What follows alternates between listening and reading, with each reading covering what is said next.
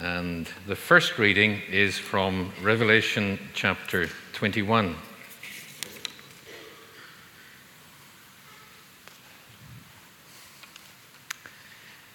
Beginning at verse 1. If you want to follow it in the Pew Bibles, it's on page 1249. Revelation 21, beginning at verse 1. Then I saw a new heaven and a new earth, for the first heaven and the first earth had passed away, and there was no longer any sea. I saw the holy city, the new Jerusalem, coming down out of heaven from God prepared as a bride beautifully dressed for her husband. And I heard a loud voice from the throne saying, Look, God's dwelling place is now among the people, and he will dwell with them. They will be his people, and God himself will be with them and be their God. He will wipe every tear from their eyes. There will be no more death or mourning, or crying, or pain, for the old order of things has passed away. He who was seated on the throne said, I am making everything new. And then he said, Write this down, for these words are trustworthy and true. The second reading is from Colossians chapter 3 uh, beginning again at verse 1, verses 1 to 4, uh, on page uh, 1184. Since then, you have been raised with Christ.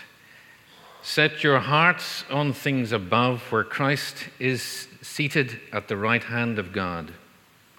Set your minds on things above, not on earthly things. For you died and your life is now hidden with Christ in God. And when Christ, who is your life, appears, then you will also appear with him in glory. This is the word of the Lord.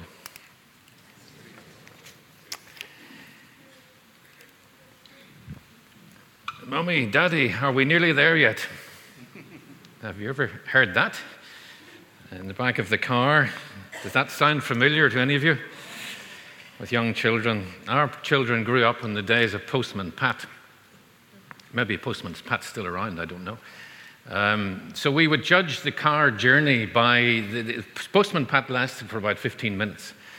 And we would, if we were sort of 15 minutes or so away from the destination, we would say, There's only one Postman Pat left. Uh, until we get there, or two postman pats. And if it was more than two postman pats, we're probably economical with the truth.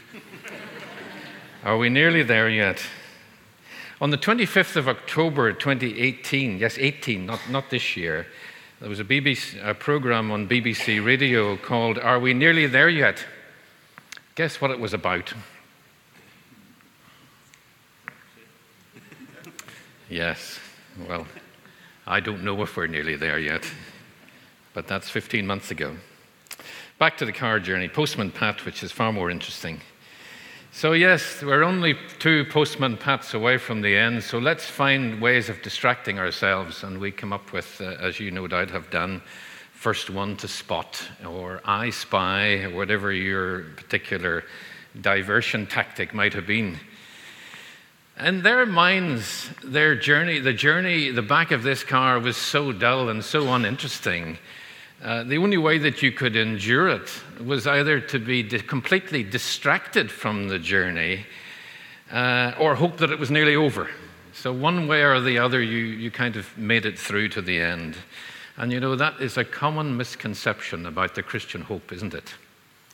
Pie in the sky when you die. That's that's all there is to it, as, is, a, is a common misconception. An opiate that enables us to survive the present life, to endure the difficulties of life until uh, only because of what's promised in the afterlife. At the start of Paul of Peter's letter, he speaks of a living hope, a hint that there is more than a question of our ultimate destiny. This hope that we have in Jesus is alive, it's a living hope. So, as we come to the end of a new year, and as we've been reminded, in fact, a new decade, and as we enter 2020 and we enter a new decade, let's remind ourselves of what this hope is and why and how it has the power to transform the present, not just uh, looking forward only to the future. In what sense is this a living hope? Well, first of all, what is our ultimate destiny? We've read this uh, amazing passage from uh, Revelation. At the heart of the Christian faith is the belief that, the, that when Jesus died and rose again, that evil was destroyed. The, the evil that destroyed and defaced God's good creation was forever decisively dealt with. And there's a consequence, Paul says in Romans 8 that all things, all things on heaven and earth will one day be reconciled to the Creator. That's an amazing hope. And it's a victory that goes way beyond the believing community. Every force, every power in the entire cosmos will be brought under the authority of Jesus the Messiah.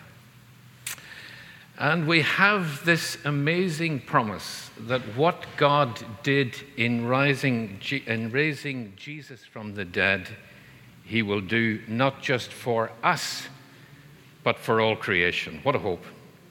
Ultimately, death itself giving up its power. This is an amazing hope.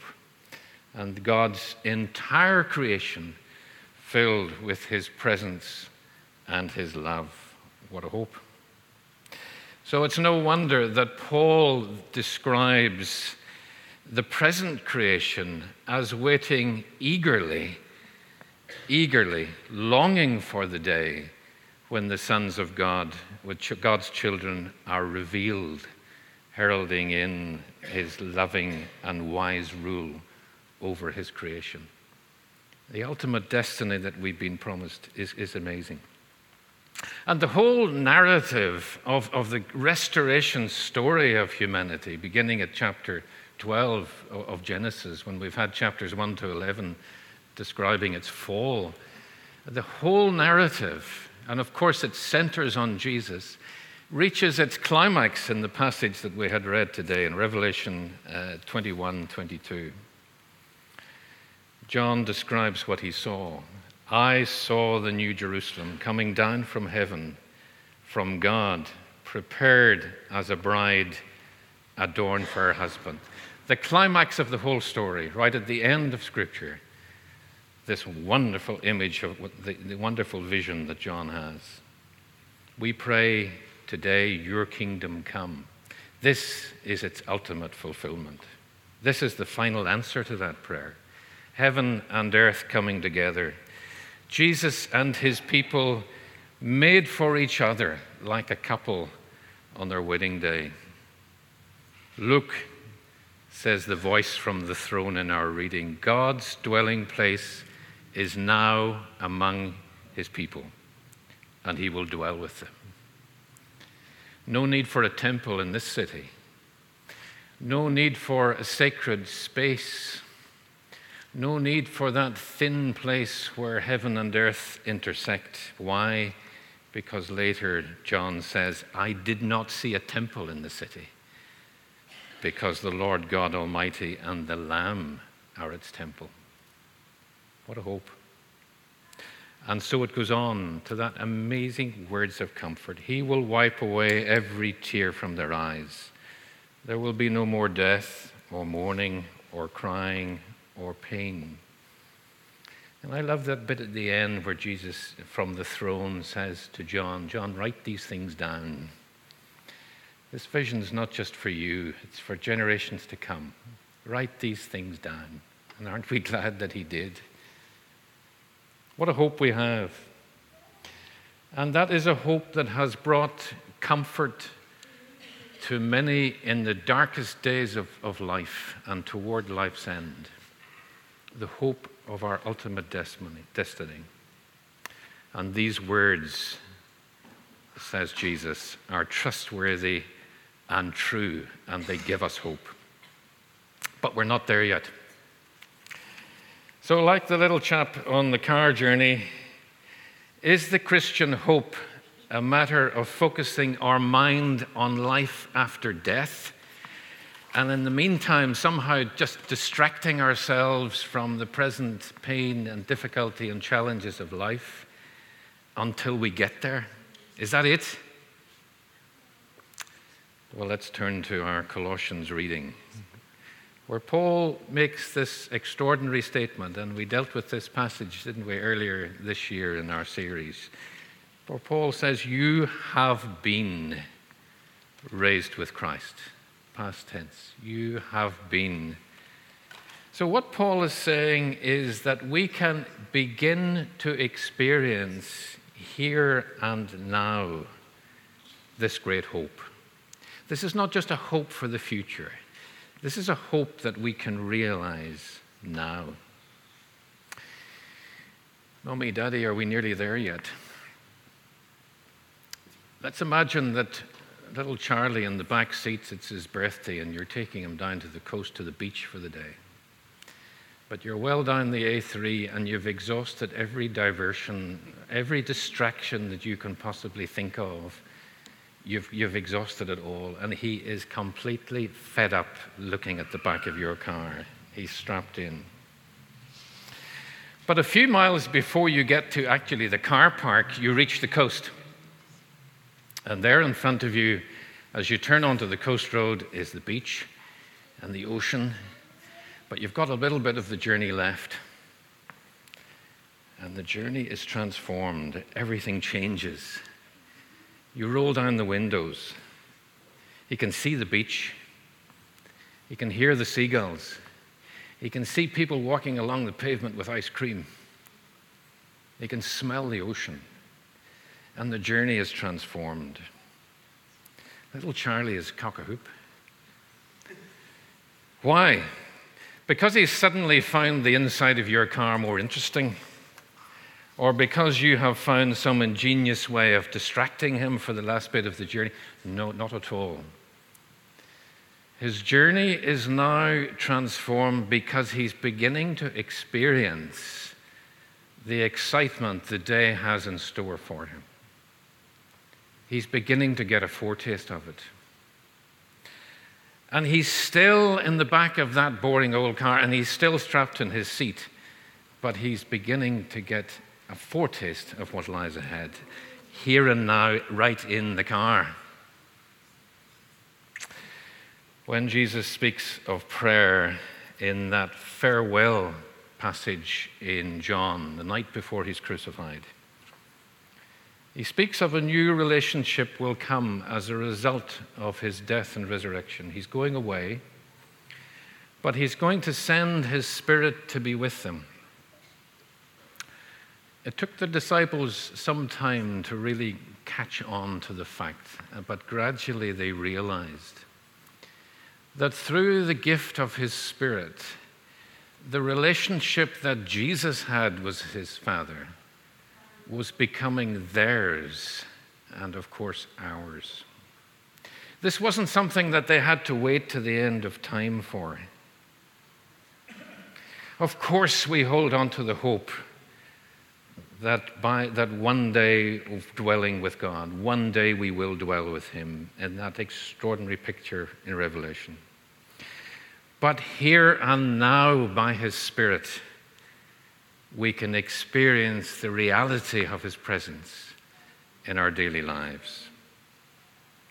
And in the messiness of our lives, in the pain of our lives, in our work, in our family life, and so on. This is what Paul means when he said, You have been raised with Christ. A life of intimacy, a life with your heavenly Father which one day will become a physical reality, you can experience here today by His Spirit.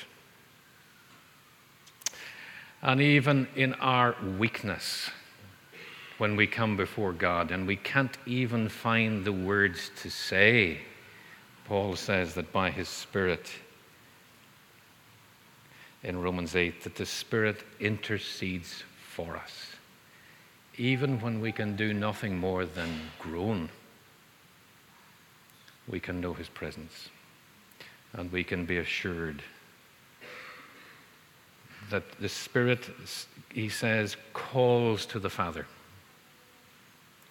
This is a, this is a reality, and this is indeed a living hope. What other ways is this hope living? What does it really mean? What else can it mean? What else can we work out how it, what it means to be raised with Christ?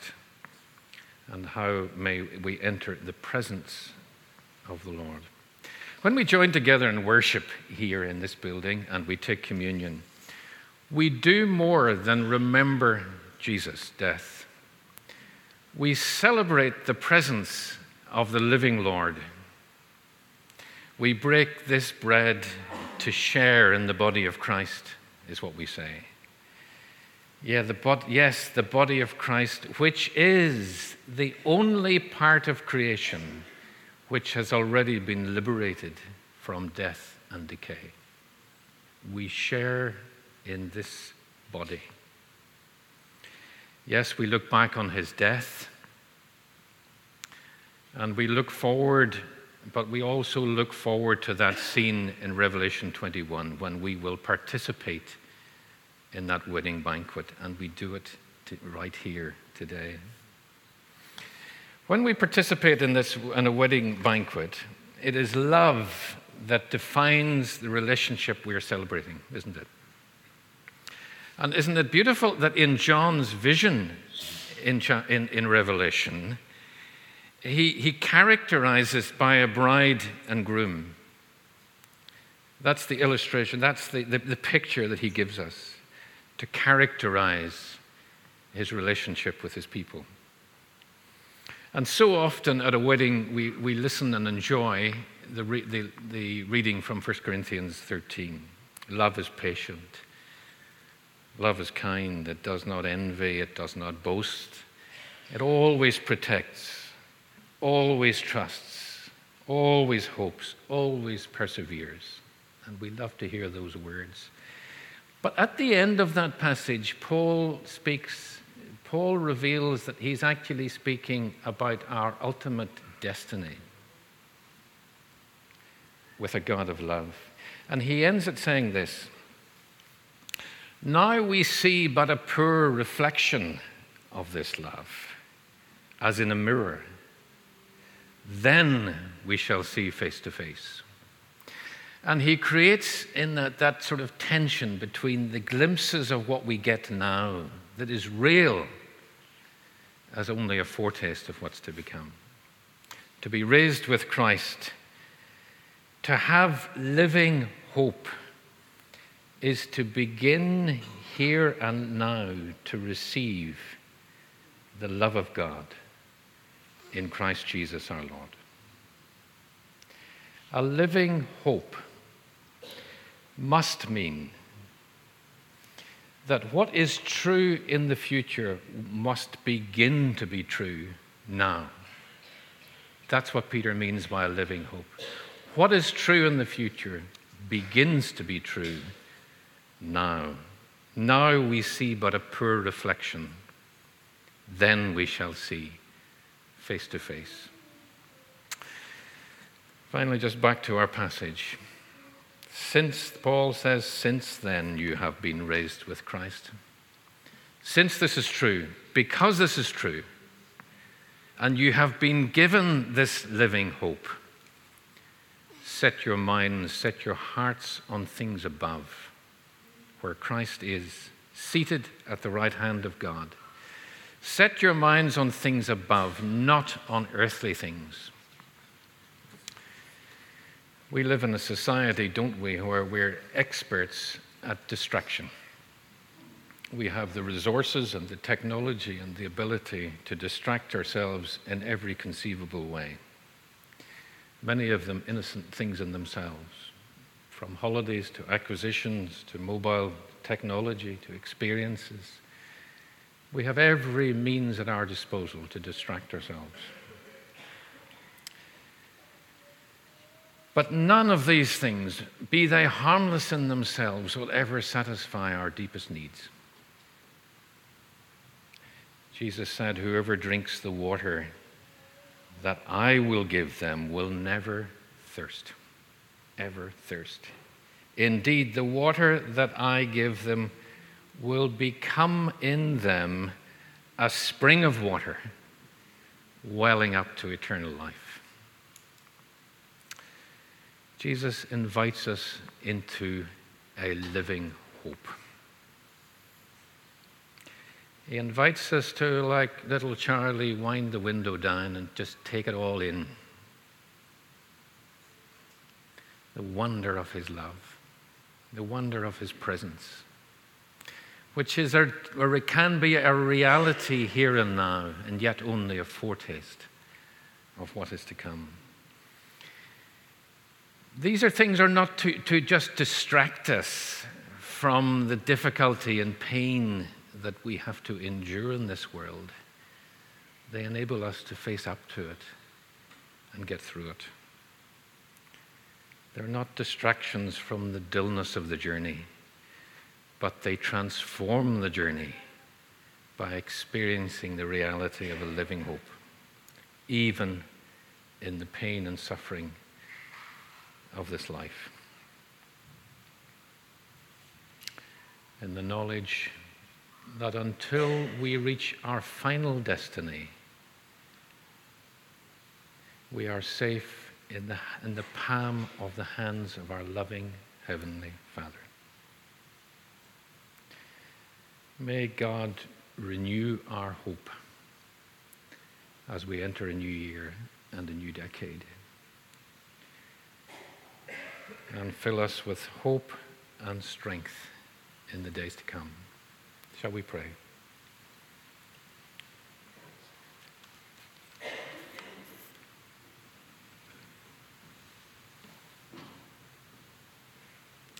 Praise be to the God and Father of our Lord Jesus Christ. In his great mercy, he has given us new birth into a living hope through the resurrection of Jesus Christ from the dead. Lord, as we enter a new year, with whatever lies in store, fill us, we pray, with your living hope. Help us to set our minds on what you are doing in our world. Fill us with your love and hope, and the knowledge that what we know of your love now is but a poor reflection of what we shall experience when we see you face to face. Thank you, Lord, for the hope that you've given us. Amen.